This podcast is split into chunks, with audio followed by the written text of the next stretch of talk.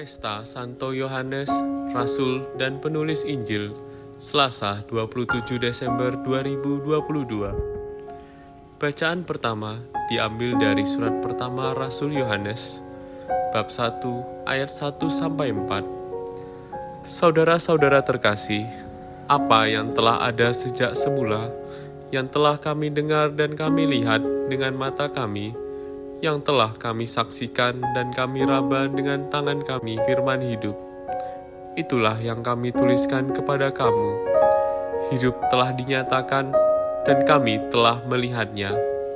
Dan sekarang kami bersaksi serta memberitakan kepada kamu tentang hidup kekal yang ada bersama-sama dengan Bapa dan yang telah dinyatakan kepada kami.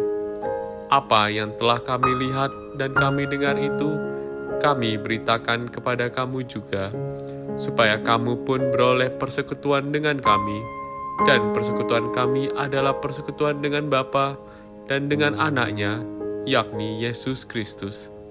Semuanya ini kami tuliskan kepada kamu, supaya sukacita kami menjadi sempurna. Demikianlah sabda Tuhan.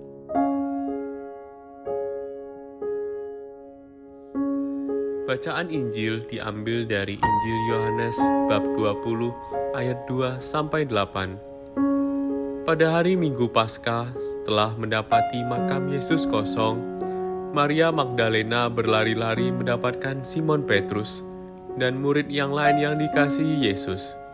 Ia berkata kepada mereka, "Tuhan telah diambil orang dari kuburnya, dan kami tidak tahu di mana ia diletakkan." Maka berangkatlah Petrus dan murid yang lain itu ke kubur. Keduanya berlari bersama-sama. Tetapi murid yang lain itu berlari lebih cepat daripada Petrus. Sehingga ia lebih dahulu sampai di kubur. Ia menjenguk ke dalam dan melihat kain kapan terletak di tanah. Tetapi ia tidak masuk ke dalam.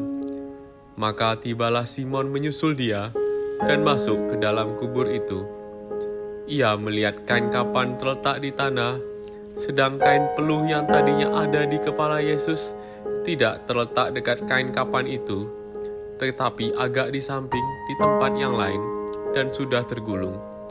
Maka masuklah juga murid yang lain yang lebih dahulu sampai di kubur itu, dan ia melihatnya dan percaya. Demikianlah sabda Tuhan.